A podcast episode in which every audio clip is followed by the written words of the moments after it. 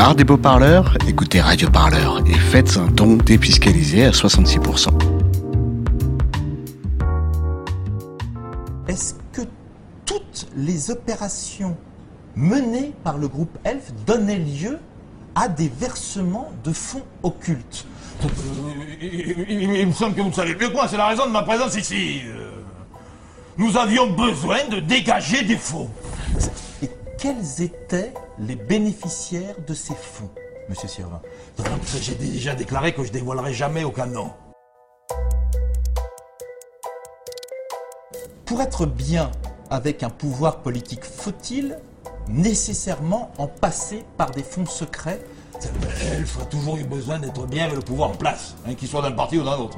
Et, et- et tous les hommes politiques ont besoin de beaucoup d'argent. On peut en penser ce qu'on en veut, mais ceci a entraîné pour nous, comme pour toutes les grandes sociétés françaises, un certain nombre de choses. hein. Ça, c'est- je crois que c'est l'histoire politique de notre pays. Pétrole, armement, nucléaire, c'est par le théâtre documentaire que Nicolas Lambert nous plonge dans des affaires aussi complexes que denses pendant trois volets de deux heures, seul, sur scène. On revient d'abord sur les affaires de financement occulte autour d'Elf, entreprise pétrolière qui n'existe plus, rachetée par Total, puis sur les rouages du nucléaire français, et enfin l'armement avec l'affaire Karachi. On lève le voile sur les liens sombres avec l'État français et cet énorme business financier et politique. Nicolas Lambert, bonjour. Bonjour. Qu'est-ce que, première question d'abord, qu'est-ce que vous retenez de l'année 2019 Je pense que ça va être comme tout le monde d'avoir euh, traversé la France à partir de, du printemps, euh, d'être allé euh, d'est en ouest et du nord au sud et d'avoir marché sur un paillasson jaune et d'avoir vu des animaux qui avaient rien à boire et de pleurer euh, devant euh, ce qui nous arrive. On va revenir du coup sur, euh, sur la pièce que vous, que vous avez réalisée. Vous réalisez en fait un, un véritable documentaire, vous rejouez les procès, les affaires. Pourquoi avez-vous voulu retranscrire ces parties de l'histoire française qui datent maintenant de, de dizaines d'années? Parce que je crois que ça nous regarde et que ça nous regarde encore. Je pense que ce qui, est, euh, ce qui nous arrive aujourd'hui, euh, avec cette montée euh, fascisante, euh, et moi ce que je nous propose, c'est de regarder les racines. Euh, parce que sinon, on se contente de, couper euh, quelques branches régulièrement, mais euh, bon, ça pose des problèmes qui me semblent un tout petit peu plus, plus profonds. Et voilà, je nous propose d'essayer de, oui, c'est une façon de se radicaliser, hein, de voir, les, de voir les, radicaux, les racines de, de, de, ce qui nous arrive et, et d'essayer de voir si euh, c'est pas à ces endroits-là qu'il faut reprendre quelque chose et reprendre euh, et se reprendre à partir de là. Il me semble que les racines de la Ve République euh, sont problématiques. On pouvait s'en douter, hein, c'est un, c'est, euh, la Ve République s'installe par un coup d'État militaire dit euh, démocratique, qui pose euh, question euh, et qui installe un régime euh, qui est prévu euh, pour, euh, pour gérer un, empire. Il me semble que le, le- les origines de, de- des difficultés dans lesquelles euh, nous sommes, euh, on, les trouve après euh, l'épisode napoléonien, euh, pour euh, ce que, ce que, de, ce que je comprends. Et il me semble qu'à partir de là, on rentre dans une logique qui est une logique impériale, qui est une logique qui nous fait nous considérer, euh, nous autres, les blancs euh, du bon côté du manche, évidemment, donc les, les mâles blancs euh, euh, euh, un tout petit peu euh, euh, puissants euh, de, l'Europe euh, occidentale vont s'emparer euh, de, beaucoup de biens et, euh, on en est encore là. Je pense que si, on, est un petit peu euh, euh, honnête, euh, ça mérite euh, de, s'interroger un petit peu euh, sur euh, euh, les racines de tout ça et aussi sur la façon dont on a de ne pas gérer les, les suites, les conséquences, les accidents qui nous arrivent depuis. Pour prendre l'exemple du pétrole, on, parlait effectivement de, cette compagnie pétrolière qui a été créée pour et par le, général de Gaulle au début de la Ve République. Il fait appel à, quelqu'un euh, qui euh, lui-même euh, vient des, services secrets, ce monsieur à qui il fait appel, donc qui s'appelle Pierre Guillaume, va créer de toutes pièces une puissance pétrolière. Il y avait déjà une compagnie qui s'appelait Total, qui était déjà très très très implantée, mais qui n'était pas qui n'était pas très souple, qui n'était pas la botte du général de Gaulle, qui n'était pas euh, aussi malléable qu'il ne le souhaitait. Si on ne s'intéresse pas à ces racines-là, si on ne s'intéresse pas à la façon dont on a traité les peuples du Levant à ce moment-là, euh, dont on a euh, créé les, les, différents États euh, l'Arabie Saoudite, les, différents, euh, euh, les différentes frontières qui sont nées des accords de l'après-première guerre mondiale, eh ben, on va pas comprendre ce qui se passe aujourd'hui en Syrie. On va pas comprendre pourquoi on, s'est intéressé de si près jusqu'à la détruire à la Libye. On va pas comprendre. Voilà, il y, a des tas de choses qui nécessitent un petit peu de recul. Et bon, bah, avec le théâtre, on, a la, chance de pouvoir maîtriser le temps euh, et, de se dire bon ben voilà on va prendre deux heures euh, mais moi je prends deux heures sur chaque euh, sujet pour pour essayer de remettre en perspective un certain nombre de choses qui qui, nous regardent hein. il me mhm. semble bien qu'aujourd'hui les, les, problématiques liées au pétrole au nucléaire et à l'armement continuent à nous regarder sévère quoi et euh, justement, qu'est-ce que vous dénoncez et voulez apprendre euh, au public euh, tous ces liens justement entre pétrole, nucléaire, armement et gouvernement français? Oh, il s'agit moins de dénoncer que d'énoncer tout court, des énoncer. le problème, c'est que c'est des domaines sur lesquels on n'a pas prise et on a du mal, du coup, à avoir même simplement les mots pour, pour en parler. Donc, et ça tombe bien puisque nous c'est notre boulot euh, de raconteur d'histoire on peut euh, on peut raconter des histoires voilà. Euh, et surtout cette idée de raconter des histoires elle est un tout petit peu en ce moment enfin en ce moment depuis quelques décennies elle est récupérée par le pouvoir politique qui appelle ça du storytelling ou par le pouvoir économique qui fait aussi du storytelling en racontant ses propres histoires. Il se trouve que c'est mon job. Et je propose une autre façon de raconter ces histoires là et comme on s'est enquiquiné à graver au-dessus de toutes euh, les écoles, dont euh, celle euh, où j'accompagne ma fille chaque matin, marqué liberté, égalité, fraternité. Il se trouve que c'est ça le projet.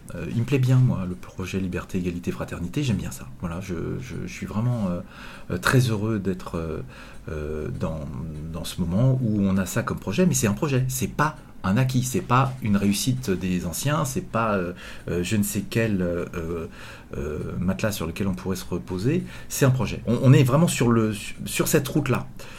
Et si on laisse les décisions sur ces domaines-là au roi, au, à l'empereur ou au président, comme on veut, enfin selon les, périodes.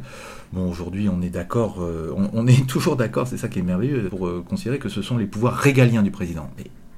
Euh, quelqu'un peut montrer où il y a des pouvoirs régaliens qui ont été accordés au président.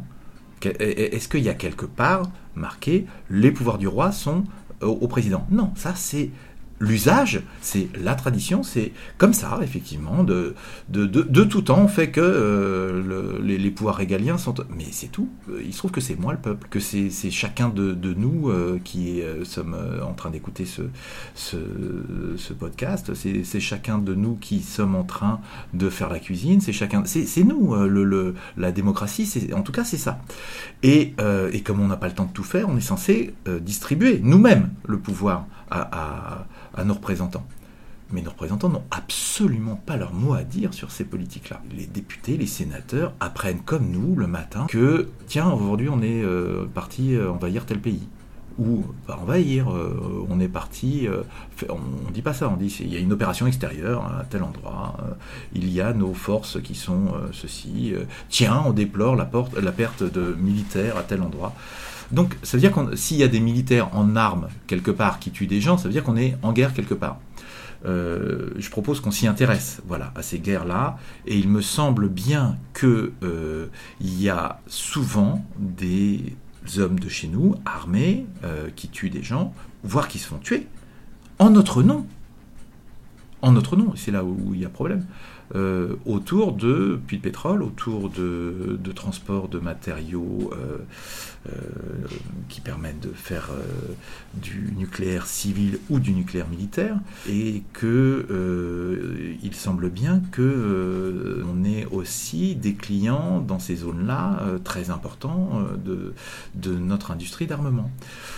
si c'est en notre nom, comme c'est prétendu, eh ben, je propose qu'on qu'on garde ça et qu'on nomme ça et qu'on s'en empare un petit peu sérieusement. Vous, dites que euh, ce, sont euh, des pouvoirs, des domaines euh, régaliens, donc comme, comme vous le disiez. donc vous liez vraiment le, le, nucléaire, l'armement et le pétrole à la démocratie. et c'est pour ça que vous jouez justement ces, ces procès. Pourquoi vous, vous liez autant ces domaines à la démocratie justement? Parce que c'est les domaines dans lesquels on n'a pas encore, euh, on n'a pas encore atteint ce niveau de, démocratie. On n'en est pas encore là du niveau euh, liberté, égalité, fraternité. Oui, on n'en sait rien en fait. Le peuple, c'est vrai qu'il y a une discrétion sur ces domaines-là euh, qui peuvent nous toucher directement et toucher d'autres peuples. Oui, oui, c'est ça. Et, c'est enfin, c'est pas seulement une discrétion, c'est qu'on considère que ça ne nous regarde pas. Quand on élève à tel grade de, de la plus haute prestigieuse euh, euh, distinction française, la plus haute personnalité de l'Arabie Saoudite, parce que c'est un de nos meilleurs clients euh, en, armes, on, on nous le dit pas. on, le découvre par hasard quand on essaye de comprendre comment sont, sont ficelés les contrats de Rafale qui sont vendus au maréchal Sissi en Égypte.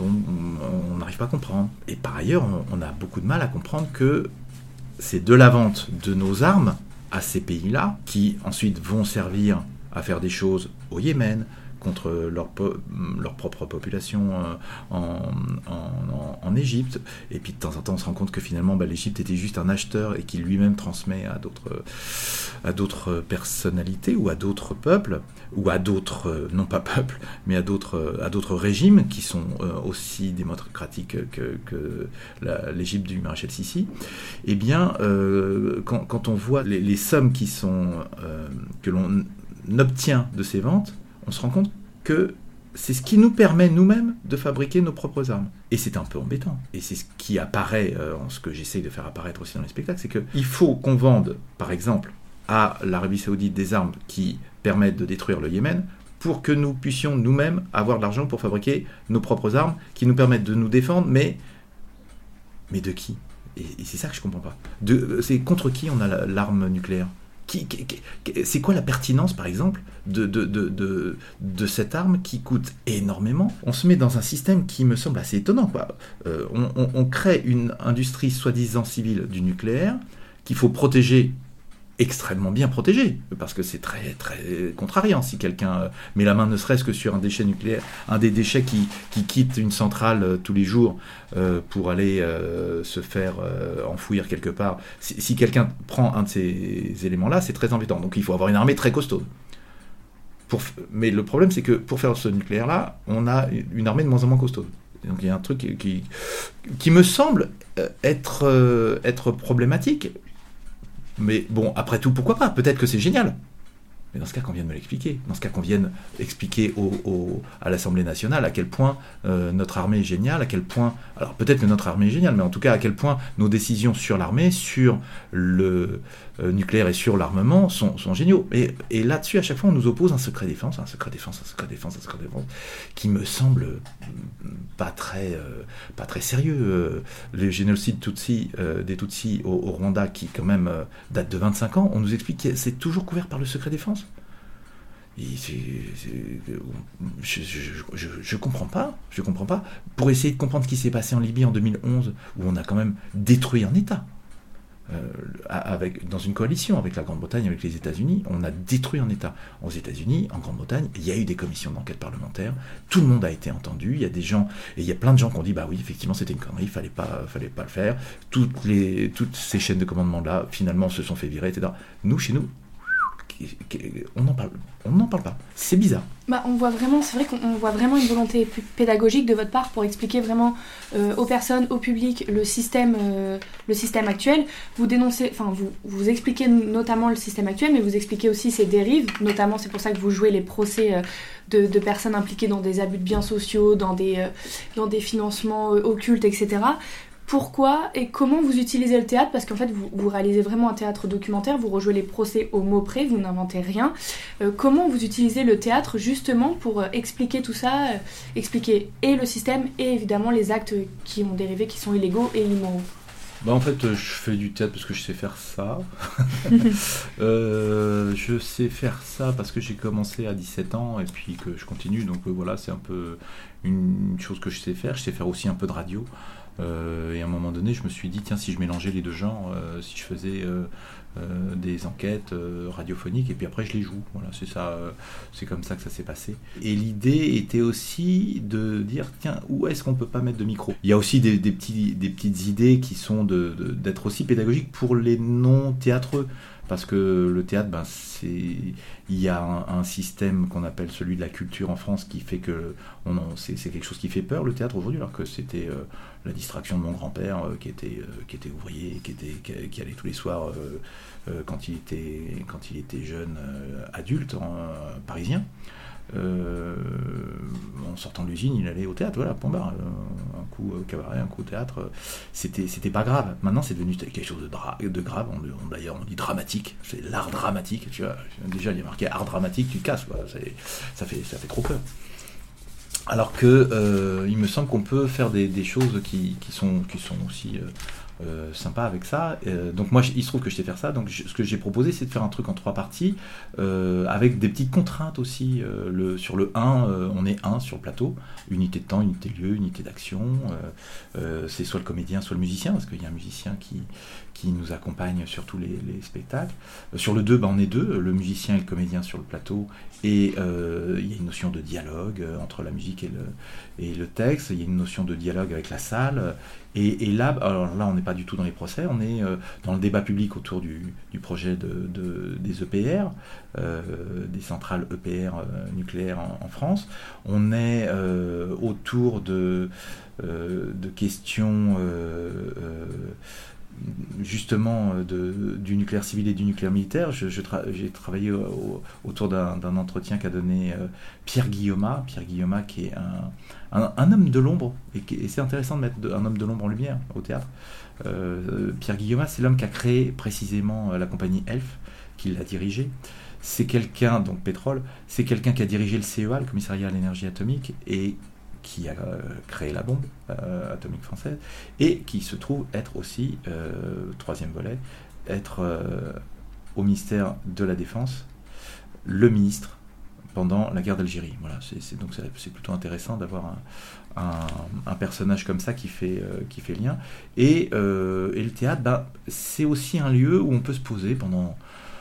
Alors moi je propose pendant deux heures. Hein, il y a, parmi les contraintes, il y a 12 000 mots dans le spectacle. Donc les trois spectacles font deux heures chacun. Euh, et, et, ça permet d'éteindre le téléphone et puis de se voir un premier soir, de se faire voilà, de faire connaissance, et puis faire un deuxième soir et te dire ah ouais maintenant on se connaît un peu mieux et puis on, on, va un peu plus loin. Et puis troisième soir là on va un petit peu plus profondément encore et puis euh, on se pose des questions de savoir mais qu'est-ce qu'on fait maintenant qu'on a qu'on a ces qu'on a acquis euh, de ces, ces, ces, connaissances là euh, est-ce que est-ce qu'on peut en faire quelque chose? Voilà c'est ça ma proposition. C'est vrai qu'on voit un, vrai lien avec le public. Par exemple pendant Elf le procès vous sortez des fois du rôle de plusieurs acteurs pour interagir directement avec le public rajouter du contexte rajouter du rire aussi parfois.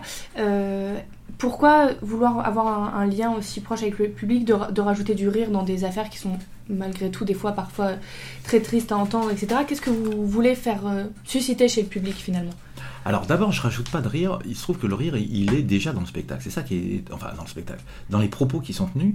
Mais par contre, moi, c'est ça, c'est juste le travail de montage que j'ai fait euh, en mettant un propos étonnant plus un propos étonnant juste à côté. Ça provoque une réaction qui peut se traduire par un éclat de rire ou euh, ou un état d'effroi ou un état de larmes, si on veut. hein, mais il se trouve que c'est la même vibration. Quand, quand on fait du, théâtre, on, connaît ça un petit peu parce que physiquement, euh, les larmes et le rire, c'est vraiment des, choses très très proches à, jouer. Euh, c'est- aux mêmes endroits du corps que, que, que ça se passe. Mais il se trouve que moi j'aime mieux rigoler, voilà. euh, et déjà, on est sur des sujets qui sont pas marrants. Alors si on rajoute du pas marrant sur du pas marrant, c'est pas je me sens que c'est pas une bonne chose. Donc moi je- voilà, moi j'ai l'impression qu'on retient mieux euh, un éclat de rire qu'une euh, que quelque chose qui, qui me fait de la peine. Moi quelque chose qui me fait de la peine, j'ai pas envie de m'en souvenir. Quelque chose qui m'a fait marrer, j'essaye de me rappeler. Et puis après, euh, je préfère un éclat de rire qu'un éclat d'obus. C'est sûr. Donc oui, on voit vraiment que vous essayez de, de faire susciter des choses, des choses pardon, chez le public. C'est vrai que moi, ce qui m'a, marqué aussi pendant le, la pièce Elf, c'est que tout est vrai, les, les paroles sont vraies, euh, et c'est justement ce que vous disiez dans le travail de montage.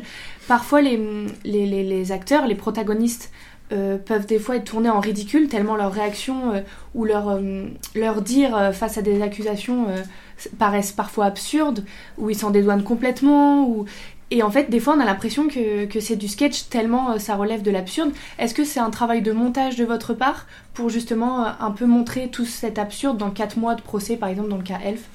Oui, oui, c'est ça. C'est que moi, j'ai essayé de garder ces moments-là. La première, euh, qui, est, qui est composée uniquement des propos de- des, des- protagonistes du procès.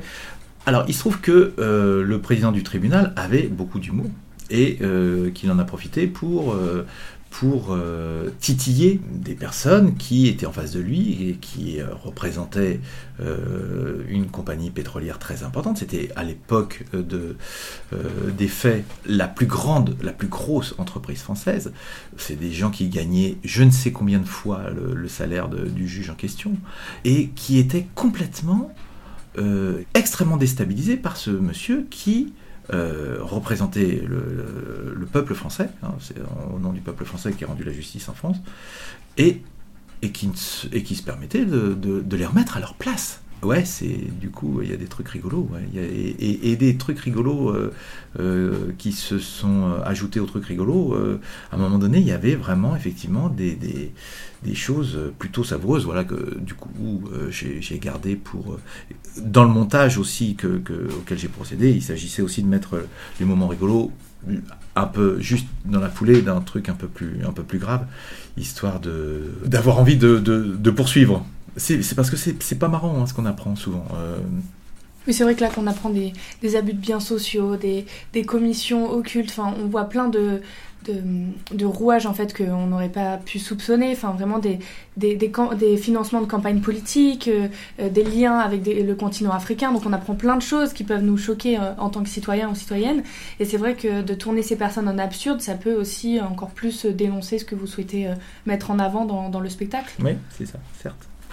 Ce qui peut aussi paraître incroyable dans votre pièce, c'est que ce sont des affaires qui commencent à dater maintenant de plusieurs dizaines d'années, de plusieurs dizaines d'années, pardon, et qu'en fait elles ne peuvent faire qu'écho avec la réalité d'aujourd'hui, notamment le procès Karachi qui a débuté en octobre, mais aussi les non-cités qui sont toujours aujourd'hui dans le paysage politique. Ça peut paraître dingue. La pièce a déjà 10 ans, mais est-ce que c'est pour ça aussi que vous continuez à la jouer aujourd'hui? Oui, alors en réalité, c'est parce que j'ai mis beaucoup de temps à, l'écrire. J'ai mis euh, ça.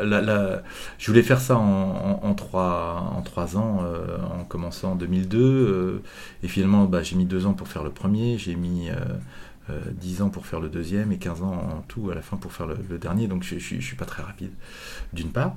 Euh, parce qu'il faut, faut aussi travailler euh, le, le reste du temps, pas simplement euh, penser les spectacles, mais aussi les jouer, aussi jouer tout court, et puis faire, voilà, faire ses- Oui, vous êtes métier. beaucoup documenté aussi, vous avez assisté à tout le procès, vous avez fait beaucoup d'entretiens pour avoir un Oui. vrai théâtre documentaire, donc ça prend du temps, oui aussi. Donc ça c'est très long. Et, euh, et oui, ce qui me semblait intéressant, c'était de voir les résonances avec l'histoire et avec le passé. Euh, quand on apprend euh, que par les mots mêmes du, président d'Elf, que euh, la compagnie qu'il dirige, elle, est euh, au service de l'État et elle a été créée pour maintenir euh, les anciennes possessions de l'Empire sous le joug français de la Ve République après la décolonisation, ça fait un peu mal.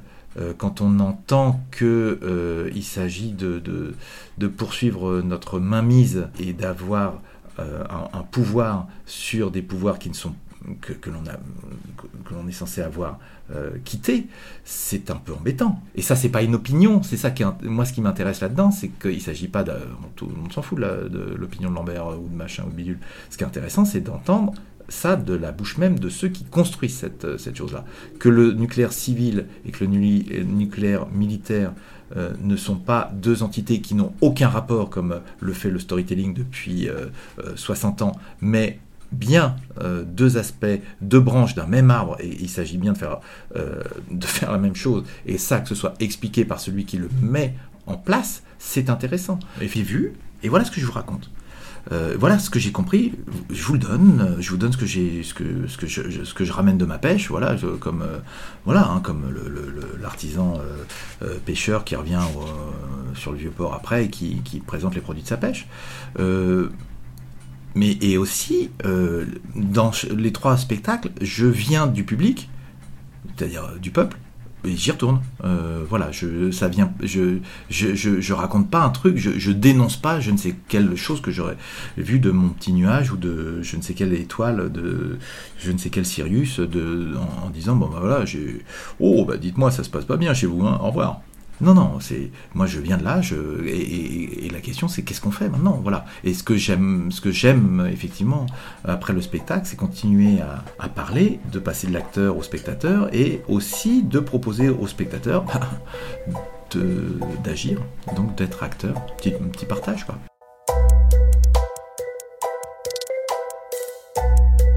Radio Parleur, le son de toutes les luttes. Écoutez-nous sur radioparleur.net.